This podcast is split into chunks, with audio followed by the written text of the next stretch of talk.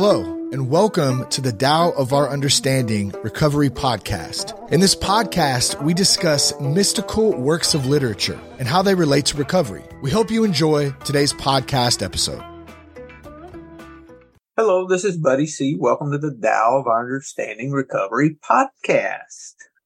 Today we have Dennis and Drew and Justin. Good to have you guys today. Want to give a big thanks to Craig for filling in for me last week. I haven't heard the audio yet. We're a few weeks ahead. I think I just posted the fourth verse, maybe. So we're six weeks out. So I'm going to post those a little more often than a week and try to get caught up there. I want to thank Craig for filling in.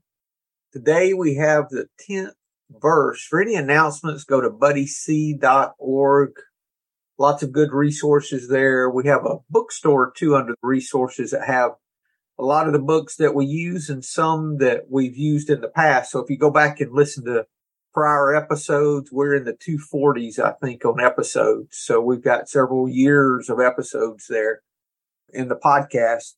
Most all the books we have used or referenced are in the bookstore. So you can go to the bookstore and do a, a control F find and put in the, the name of the book you're looking for, and it'll you, it should pop right up. That's also a way you can support what we're doing too. Is use our link, go to our go from our book link to Amazon, and we'll get a little percentage off of whatever you buy on Amazon. So good way you can support what we're doing here. Uh, also, I'll mention a daily Tao recovery devotion that uh, I'm writing. There's a sign up there on the website as well if you want that daily Tao devotion. I think there's 250 folks getting that. So make keeps me accountable, and keeps me writing. That will always be free from the website. We will eventually publish in a, a daily reflections type daily book, probably sometime next year when I feel they're to the point that they're ready. If this speaks to you, I think that would probably speak to you as well. So let's get on to what we have for today the 10th verse of the Tao Te Ching and how it's relating to our recovery today. We're all addicts in some form. I'm an alcoholic. There's other addicts, other different forms of addiction here as well. We're going to discuss what this verse speaks to us right now in how it relates to our recovery. And if you're new to the podcast, the Tao Te Ching, it's spelled T A O T E C H I N G, is a manuscript that was it's about 2,500 years old and it was ancient at that time. And it's a Chinese manuscript of really the best description I know of of the higher power. I've not found anything else that related to me in regards to how we approach a higher power of recovery than the Tao Te Ching. I was amazed when I started reading it and how well it resonated with my thoughts of God, so to speak. So hopefully it'll speak to you as well. Who has a translation of the verse they would like to share? I've got Stephen Mitchell. Go ahead, Drew. Can you coax your mind from its wandering and keep to the original oneness? Can you let your body become supple as a newborn child's? Can you cleanse your inner vision until you see nothing but the light? Can you love people and lead them without imposing your will? Can you deal with the most vital matters by letting events take their course? Can you step back from your own mind and thus understand all things? Giving birth and nourishing, having without possessing, acting with no expectations, leading and not trying to control. This is the supreme virtue. Huh. Thank you. Thank you. Anyone have a different translation they want to use? Let's see what Jonathan Star has to say. Hold fast to the power of the one. It will unify the body and merge it with the spirit. It will cleanse the vision and review the world as flawless. It will focus the life force and make one supple as a newborn. As you love the people and rule the state, can you be free of self interest? As the gates of heaven open and close, can you remain steadfast as a mother bird who sits with her nest? As your wisdom reaches the four corners of the world, can you keep the innocence of a beginner? Know the primal force that guides without forcing, that serves without seeking, that brings forth and sustains life, yet does not own or possess it. One who holds this power brings Tao into this very earth. He who triumphs over a raging fire or the freeze of winter weather, yet when he comes to rule the world, it's with the gentleness of a feather. Huh. Lots of lines in there about, I, I like the line in there about not about loving and ruling without your self interest. Can can you get yourself out of the way? The one in the Stephen Mitchell uh, version, can you deal with the most vital matters by letting events take their course? And that sounds a little paradoxical to me. I think the most vital matters are the ones where I need to impose my will the most. I, I, I need to control them. They're the most vital. How can I just let everything take its course if they're the most important things. But th- that's really the key to accepting whatever happens with those vital matters, getting myself out of the way. Isn't it the opposite, Drew? The things that are the most vital, we need to let take their course, right? Mm-hmm.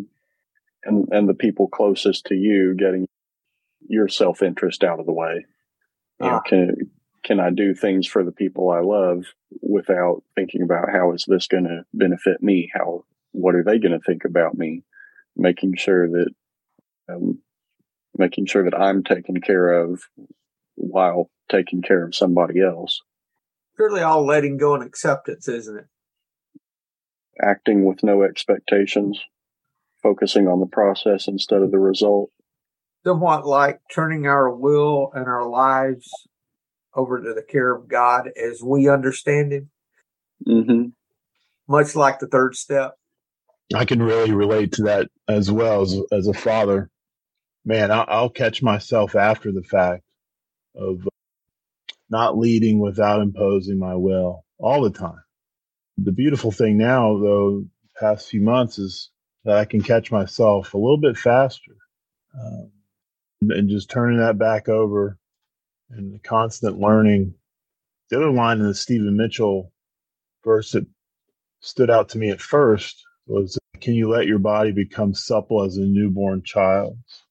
Um, I think there's something in the Jonathan Star version as well. It's just that will focus the life force to make one supple as a newborn. To me, I guess what comes up first is something I've heard recently is dying to self uh, on that. I don't know if it's necessarily just restarting, but more of that giving up one's will as much as possible and just to surrender. Justin, you think that's the second step, the re- the restoration to sanity? Oh, sure. I think that's what the restoration is. Yeah, got to remember that, along with the third step. Yeah, I wondered a long time what it meant to be restored to sanity. When was I ever sane? I I, I didn't understand that, so I set it on the shelf. So maybe one day I'll understand it. I'm not going to try to understand it right now. And then one day I just, like I knew what it meant, but just, oh, I know what that means. Yeah. The next is can you cleanse your inner vision until you see nothing but the light? That's exciting to me. I want that. Thoughts. I've learned recently that it's okay. Thoughts are something I can't necessarily control. I can't control what's going to pop into my mind. But the more we practice things like this and the program and my meditation, more that light comes into play. Yeah. Yeah. I've had that in mind too. The thoughts and thoughts and feelings, you can't really control what comes up. You can set your set yourself up for having having some more helpful thoughts than others and some better feelings than others, but still there are thoughts and feelings that are going to come up that that you don't like. can't control that, but I can do a better job of controlling my responses to those thoughts and feelings. If I feel angry, if I have some judgmental thoughts or get in a negative thought loop, then like you said, the meditations and things like that help me realize when I'm in those and I can put a break on a little pause between those thoughts and feelings and my responses to them.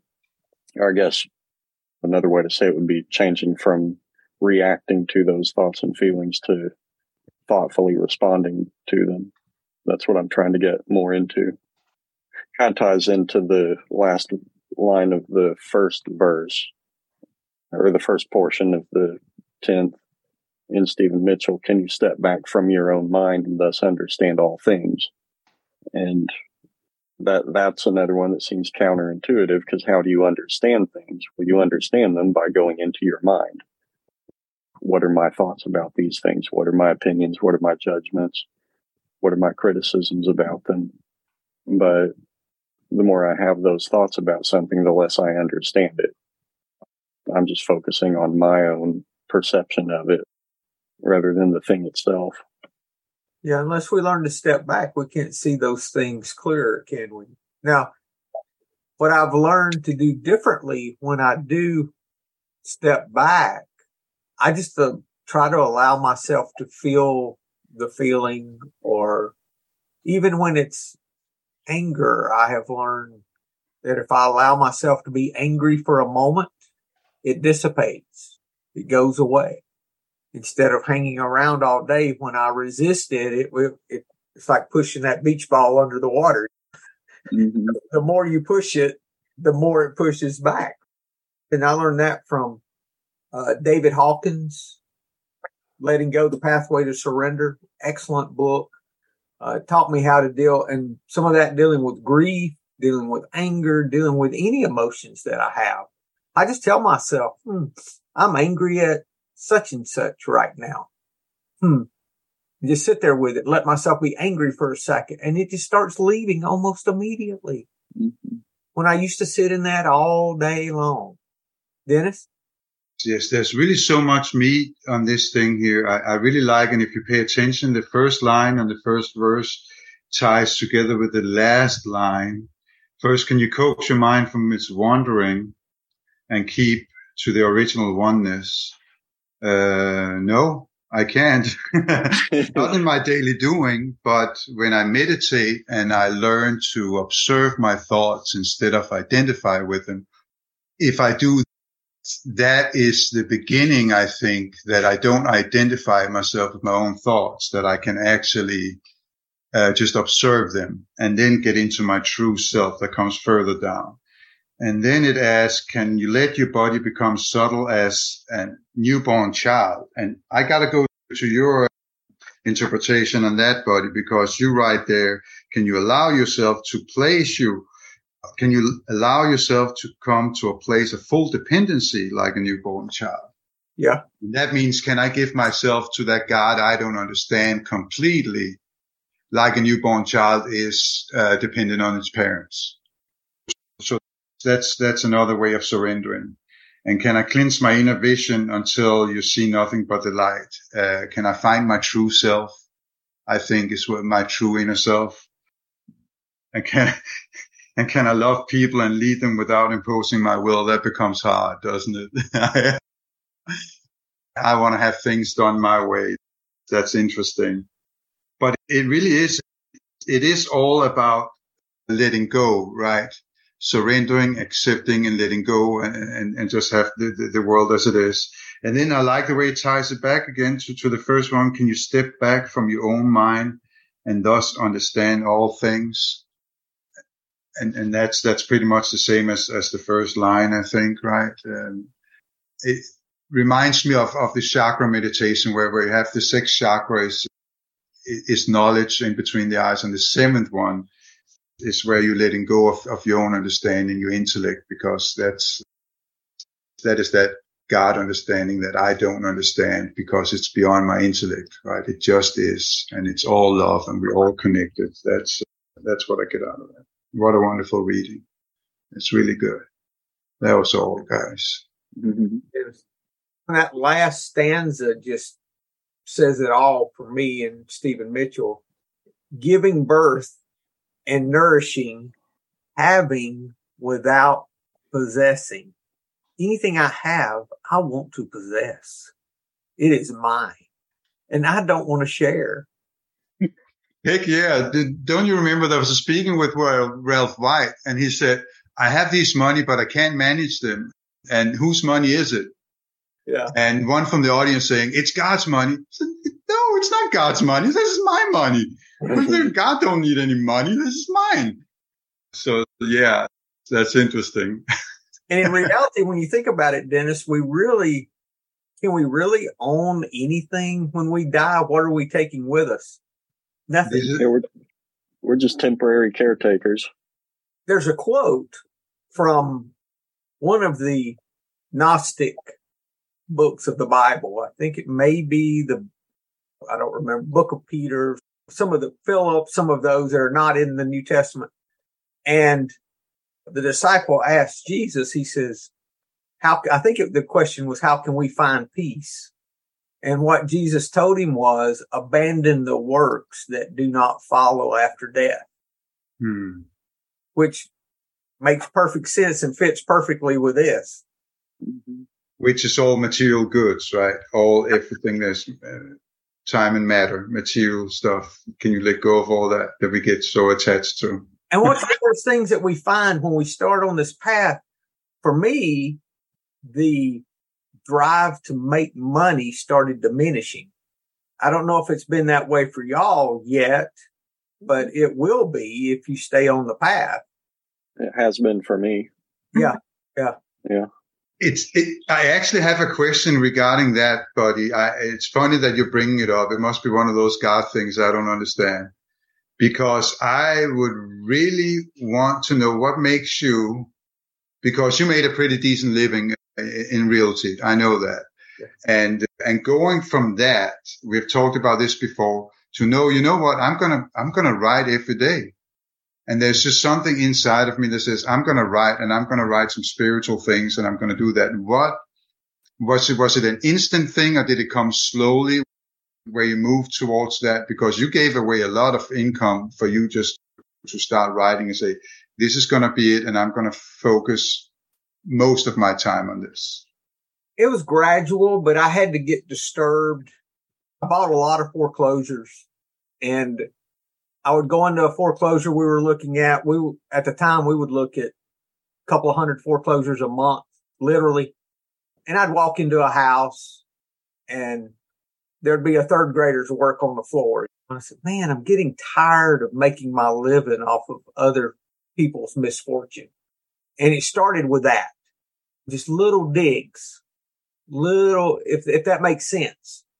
And then that, just little disturbances and then I started realizing it's just waking up, Dennis, really. Mm. It's a waking up process for me. I was waking up to the fact that all these things that I spend the majority of my time doing are irrelevant. When I'm on my deathbed, let's say I live to be, I don't know, let's say I live to a ripe old age and I have my children and grandchildren and all, all that picture of all of that, right? at that moment, I would not say, hmm, I wish I could have bought one more foreclosure. No, I'm not going to, I wouldn't say that. I wish I would have sold, flipped one more house or had one more rental. No, that's not what I would be thinking at that time. I'd be thinking more of, I wish I could have spent one more day with my grandchildren or wh- whatever the case it would be more of those things than it would be material things. But I think that's just part of waking up to that. I, I think it's that way for everyone, Dennis, that, mm. but we just have to wake up to it. And for all of us, that's at a different pace.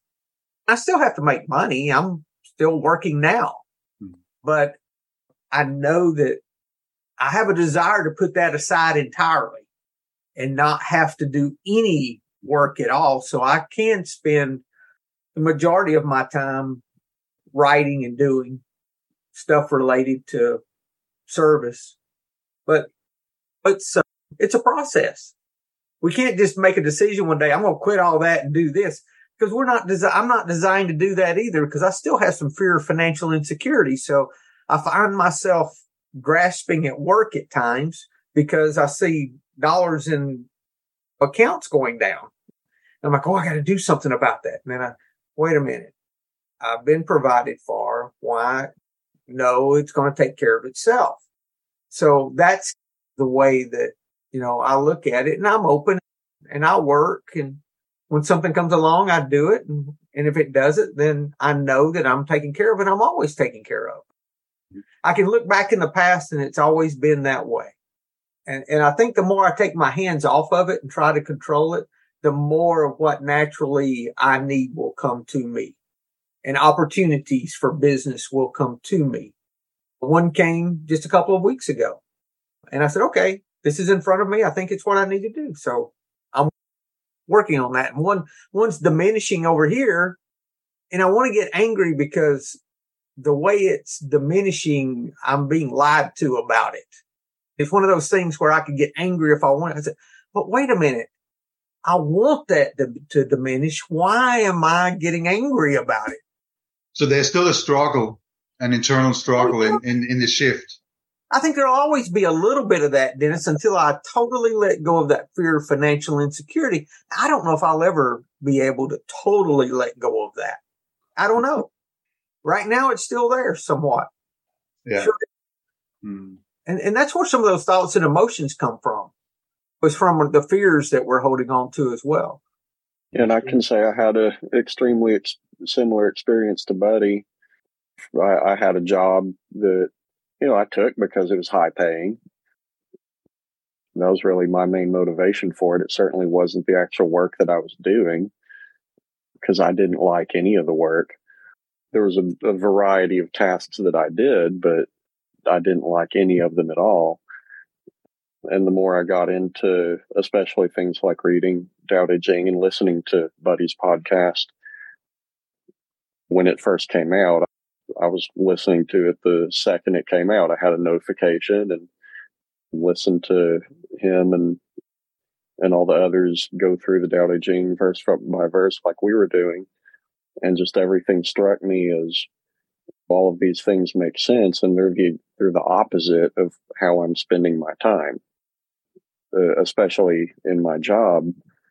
All of my tasks, everything I was doing, was really the opposite of what made sense to me, what I knew I should be doing.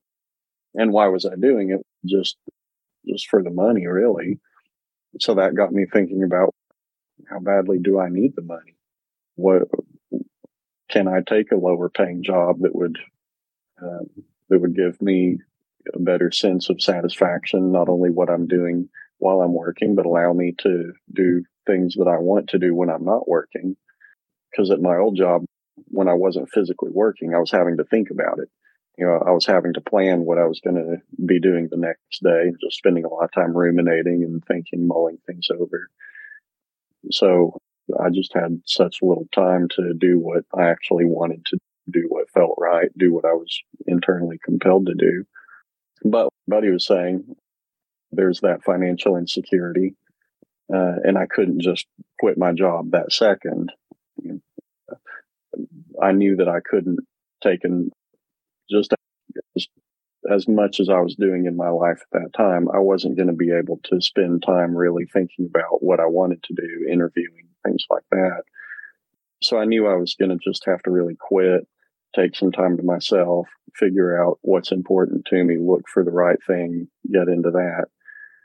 But I also couldn't just quit because I had bills and obligations and I just decided to save as much as I could for a couple of years until I, I felt like I had a enough of a little nest egg saved up to get me through what might be a few months without any money coming in. I finally got to that point a couple of months before COVID. so I quit right before COVID happened. And then that just I, I thought I had some good plans laid out and COVID wrecked all those. But that was good because it got me into a COVID related job that I felt really good about. I was helping people who were who were affected by COVID and and that felt so much better than what I was doing before. It paid a lot less, but I'd set myself up uh, for knowing that I'd be getting paid a lot less and set my life up, set my expectations up for having a lower paying job that I would actually feel good about. Uh, that at the end of the work day, the job's put aside and I can focus on just being a better partner, better neighbor, better relative, better son, better brother, things like that, better to myself. And like Buddy was saying, still have that little financial insecurity. That will never go away. Just you know, things come up, need a new air conditioner. That would have been a whole lot easier to pay for if I were still doing my higher paying job, but now it's a little bit tougher. Now I have to now I have to think about a few things. So that'll always be there. It, it has been gradual, and there was that the one moment when I did finally have to just quit the job and jump into the unknown without anything lined up. Uh, but I'd prepared myself for it. Drew, I made a gratitude list of how I've been taken care of in the past, and that helps me mm-hmm. when I start, if that fear starts taking over, I can look back at the gratitude list and see how I was taken care of. And then I remember what I tell sponsor. I had a sponsor one time that was going to uh, court with one of his baby mamas. And he had two different baby mamas and they both took him to court for, I mean, it was just a mess and, uh, wanting more money and all of that. And this was ongoing all the time, you know, and he was upset about it. And I said, has it in the past, has it all worked out? He said, yeah. I said, every time? He said, yeah. I said, so why do you not think it's going to work out this time? Mm-hmm. He said, he thought for a minute. He says, yeah. So why don't you write a gratitude list of how it worked out in the past? And then, then you'll have that to look at when your mind's going crazy and you say, Oh, I see how it's worked out. And it can help to center you using the gratitude list. And mm-hmm. so I mm-hmm. have several different gratitude lists. I have a financial gratitude list. I have other gratitude lists that are specific to things. And I'm like, oh, I see how this has worked out in the past. Like circumstances that there's, you can't get your head around how all those things would line up to make this happen so that the money I needed was there at the time I needed it. That kind of a thing. It was crazy. I get money in that I was not expecting and it would cover what I needed for the week. And if it hadn't have come in, I'd have been in all kinds of, eh, there have been issues. And in the past, and I'm not hand to mouth that way now, but I can look at it and I, I think I, I want to be able to trust so that I don't have to have it be hand to mouth. Because mm-hmm. I think that when I don't trust those things to plenish to the point that I really let go. Mm-hmm. Does that make sense? Mm-hmm. Um, I want to be able to let go with money in the bank, not wait till there's no money in the bank to let go. Just in case. Dennis, because I think the provision, if it's what Stephen Mitchell said here, having without possessing, if I have to run out, if I have to let things get dire before I really let go and surrender, or can I surrender before they're dire? It's too late if, if you do it when it is. No, I agree. I don't know and it's, then you're kind of forced into the situation, right? But you're, but isn't that the way we came in with our addictions though? Yes, yes, totally. We, we, we it, it was to the point, that dire point that we had to let go. Why, we can let go sooner than that and not let it get to that dire point. I think that's the whole idea of acting without expecting, having without possessing, leading without controlling. I can let go with a hundred grand in the bank or I can let go with zero in the bank. Which am I going to do? I got to let go either way. It's true. And the sooner I let go and live in that living in letting go, then it can just take care of itself. There, not, it's not, it'll find its way. That's my, the, the way I want to live now. I, I don't want to have to wait till things are dire to say, okay, I'll stop. I'll, I'll get out of the way. No. Mm-hmm. Uh-uh. I, I get it. I, am having the same struggle. I, I, I, do because I could go, go out there and get a, a, a job easily right now. However, I'm, I'm also, I, I, was forced into to actually look, and I've never done this before, actually praying for Bernie, my wife, what makes her happy because we went through this through my last relapse and that. And, and it's funny because I didn't even use my account for those months. And now I try to get into my account and I couldn't even remember the password because I haven't used it in a couple of months because it's all just been Bernie's again. And then I have that and it is always that financial insecurity that hits me that, oh, I have to do this because otherwise it's going to be, it's going to interfere with my wife's happiness and, and, and these things. And when I'm looking at the fear that is involved with that, in the end of the day, I think it's about me still want to, I'm afraid that I'm going to lose the comfort, right? I'm going to lose the comfort of sitting in a house with AC in the summer. Uh, I'm going to lose all these things if I don't, that, that's where, where the financial things has to come in, right? That, that, um, that they, there's some certain needs that need to be taken care of. And us, there's in a relationship. That's what I'm saying, buddy. You can let go of everything. You don't only have you and your dog right now, right? but when you are in a relationship, you have to consider your partner as well. What are their needs, right? So, so it, it does have a little bit in that. Dennis, if your motivation could move from what must I do to keep my wife off of my ass to I love my wife and what could I do to help her? That's a whole different motivation. But that's what happened, buddy. You might not believe me now, but I had a conversation with Pat and that was where he said, have you ever tried to just pray for what makes her happy? Yes. And I did that for two weeks, buddy. Two weeks, barely nothing but meditation and praying for that.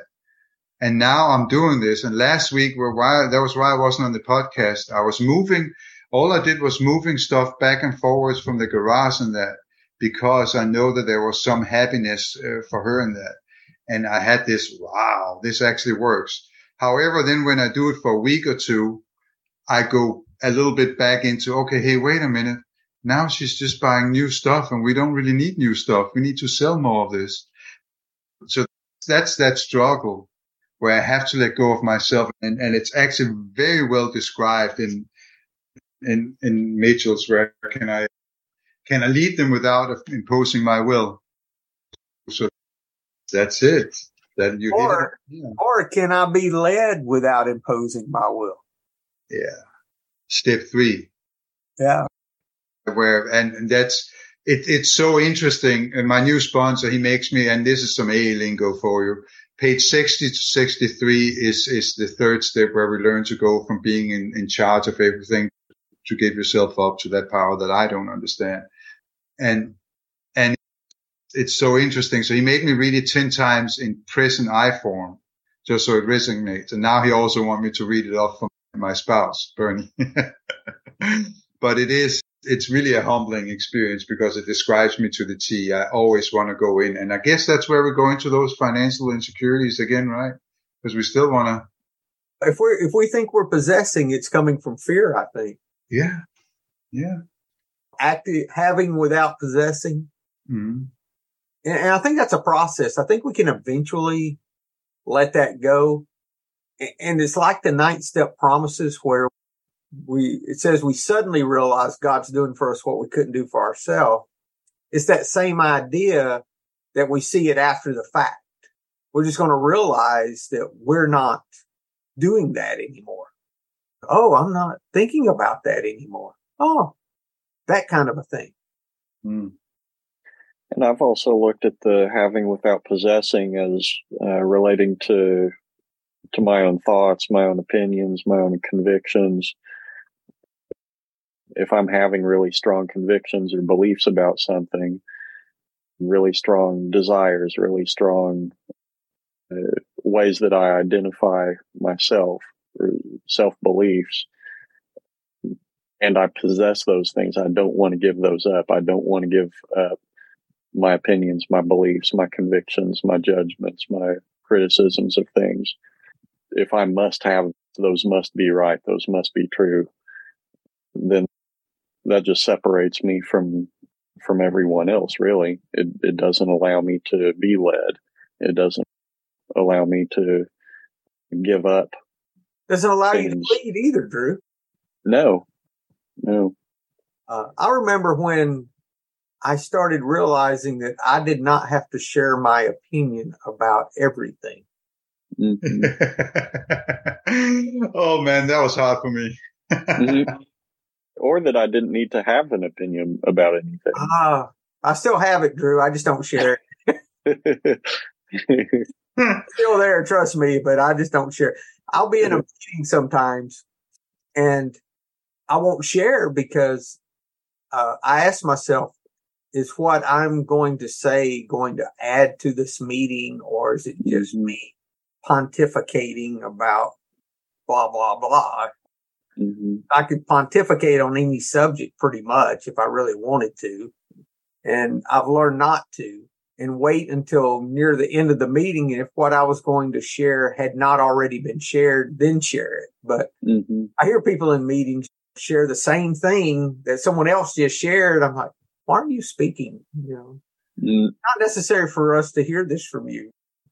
And then I have to, that's them. I just step back from it not participate in that, in that criticism. But we're all where we're at. Yeah. And also I've learned I don't have to, I used to make it every conversation. I would have to add in an ex- example for, like I would have to insert myself into every conversation. Uh-huh. It was like, oh, you got that story. Why don't you, you need to hear mine? Listen to this. uh, and I've learned not to do that as much. I will still do that. I'll catch myself doing that sometimes, but I've learned, especially around people I'd like to impress for some reason, someone who that doesn't happen as often as it used to. But I still have to watch it. Isn't that amazing though? that brings me back to money. Sometimes we want money so we can buy stuff just to impress the people we don't like. That's a big part of the human psyche, I think, isn't it? Yeah. Yeah. Yeah. Cause the people who like us are going to like us no matter what we have. Yeah, that's true. That's very good, Drew. I like that.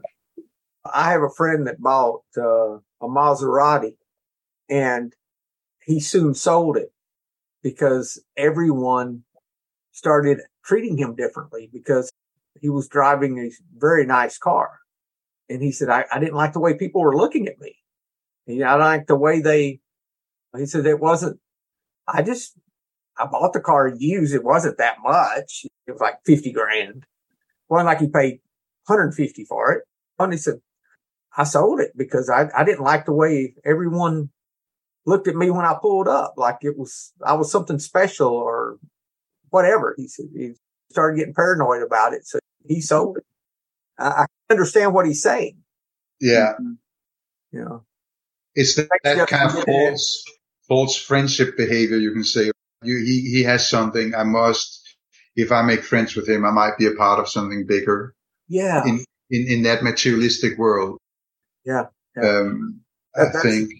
That's why I like going to this meeting I go to on Sundays over uh, at the Coosa Club in Rainbow City because they don't know I wrote anything. They don't know about the podcast. I'm just one of everyone.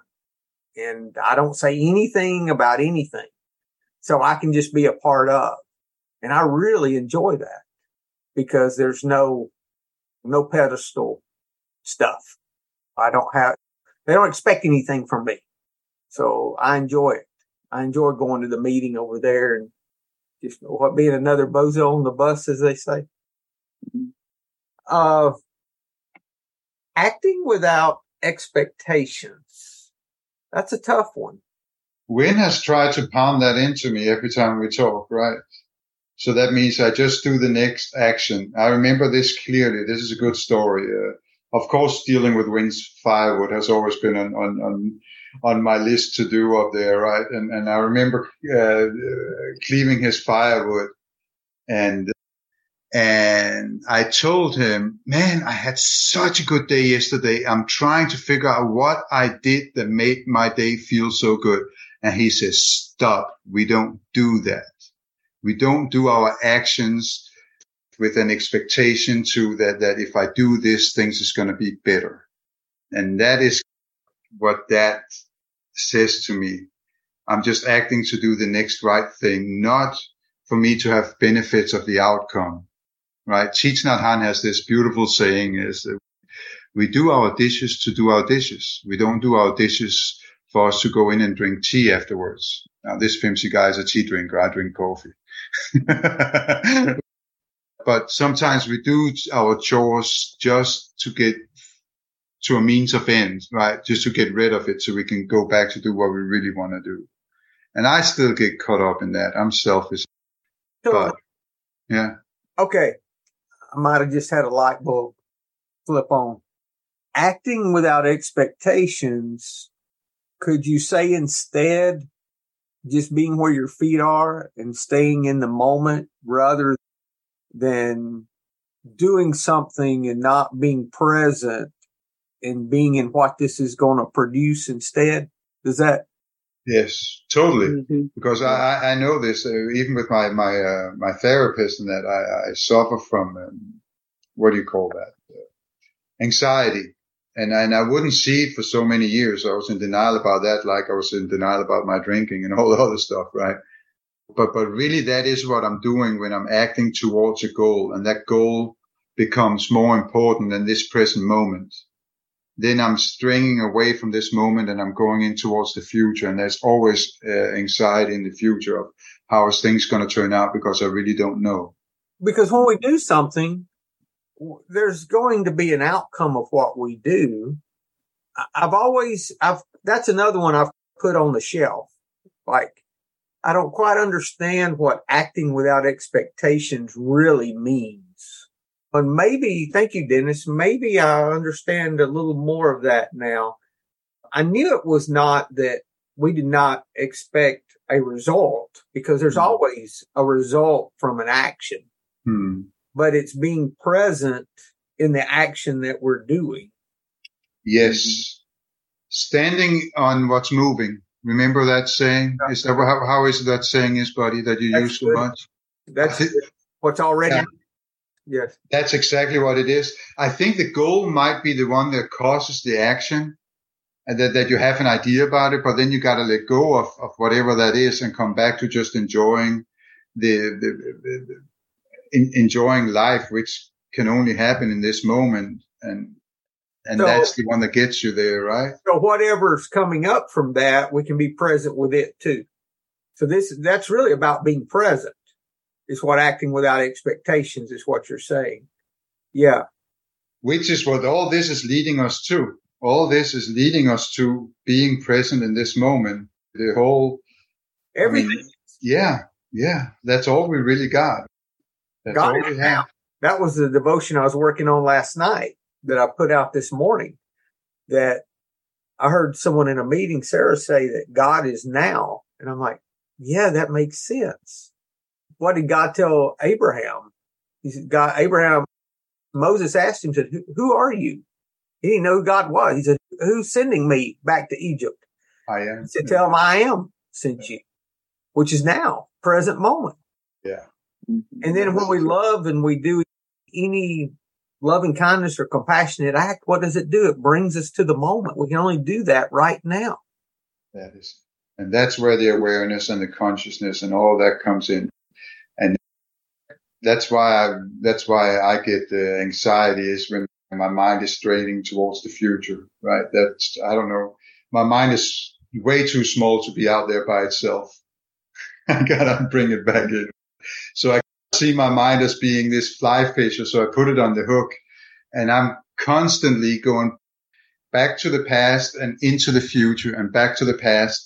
But really when I'm right here that's when I'm, I'm serene. And that's where these tools that, that, that I, I read in, in step tip, can I do these things? Can I observe my mind in, instead of, of, of being attached to it? Can I do these things and just be okay with what is? And then I can learn to be okay in the storm when whatever is hitting me and I don't get upset about it. That's the lifelong practice for me. That's, uh, that's interesting. I think we talked, uh, Justin out of it. Is that he disappeared? Uh, he had to go to the little league game, little league tryouts with his son. He, ah. so he had to head out. Saturdays is a tough day. We're all in and out. I missed last week. Hmm. Yeah, it's, uh, and by the way, anyone that would like to join us, we meet Saturdays at 9 a.m. Eastern. You can email me at info at buddyc.org or you can go to uh, join our Facebook group by the same name as the podcast. And we have a private group and we post things there. Any other comments, guys? That's been, this has been a good conversation. Thank you. Thank you. Um, Just on the acting with no expectations, one, one way that I consciously try to put that uh, in, into my life is just to get exercise and see people socialize. I like um, going to rec centers in my neighborhood, playing pickup games. Usually it's pickleball and volleyball. Those are the two things that I found I really enjoy. And when I can get in the mode of just playing them for the enjoyment of it rather than trying to win, you know, the, the expectation of winning, I, I must win, I need to win, or the expectation of impressing people. I, I want them to think that I'm uh, one of the best players here anything like that.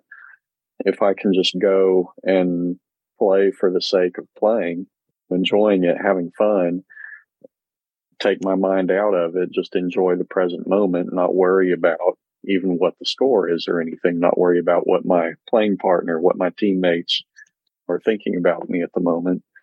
If I can just go and have fun, then I do. Um, but if I show up to something like that and think, I'm, i must win. I, I can't stand losing. I hate losing. Um, I used to be, I used to be very competitive like that. I did not want to play anything unless I really knew that I was going to win. I was a pretty sore loser. And of course, when I play with people like that now, and I still get in that mode sometimes, especially when I'm playing against somebody who's really competitive, that makes me really want to beat them. But if I can just step back, step away from that, then I see that the people who are there who really want to win, that's what their goal is. They, they want to win really at all costs. Those, they're not fun to play with. I, I don't enjoy playing with them. I, I try to avoid playing with them if I can. I try to seek out the people who are there just to have fun. Of course, we all play to win, but at the same time, sometimes I'll voluntarily play against this 85 year old woman who shows up. She just had a hip replacement. This is pickleball. And I don't play to win against her.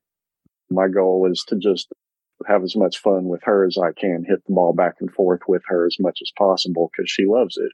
She has a ton of fun with that. And if she ends up paired up against somebody who wants to win, they can beat her really easily, but it's not fun for anybody. I don't even know why, how it would be fun for that person. So just showing up to those things, going to a game night with friends and just remembering the purpose of it is to have fun, enjoy the process.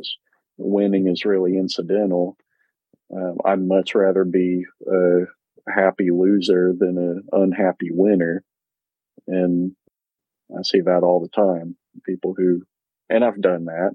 I've been an unhappy winner because I cheated or did something dirty or bent the rules or just by some means I did win, but I didn't feel good about it at all. I'd rather feel good about myself by losing than do something that makes me feel bad, but I won. That, that would have been hilarious though if, if you really just smashed an old lady out of the course and then you and you really just speed and you give it the business. she doesn't get a table in there, and then after that you just look and say, "How do you like them apples?" and this old lady's just sitting there. Yeah, I could see that. No, that's. It's interesting you say that because I actually remember that from when I was a little kid. We had this playground where we can go up, and there was this older lady, very uh, older lady that could hardly walk, and she taught me how to play ping pong. And it was just not about smashing it up, but I like that thing, just getting the ball back and forth toward the net mm-hmm. and have that. Mm-hmm. And I learned that when I played with my wife, it was actually better to try to give her an easy ball so she could return it. Yeah. And then you get that play. So it becomes, you have an interconnection instead of playing against each other for there. Of course, right. there is something fun in about competition, right? But there is something mm-hmm. else in there where you can just try to get the ball back and forward. I love that. Yeah. Yeah. Playing, playing with each other instead of against each other. That's good, Drew. Thank you for that example. That's a very good example. Yeah, I was just thinking this morning, I just started playing pickleball with some guys. Did you? And I was just thinking this morning, I said, I need to get over early so I can practice my serve a little better. mm-hmm. I'm just starting. I used to play a lot of ping pong and mm-hmm. tennis. And I said, and this is the in the middle kind of thing. And I'm like, I said, I need to get over so I can work on getting my, my serve down a little better. I said, I'm going to go over early and practice so I can beat them.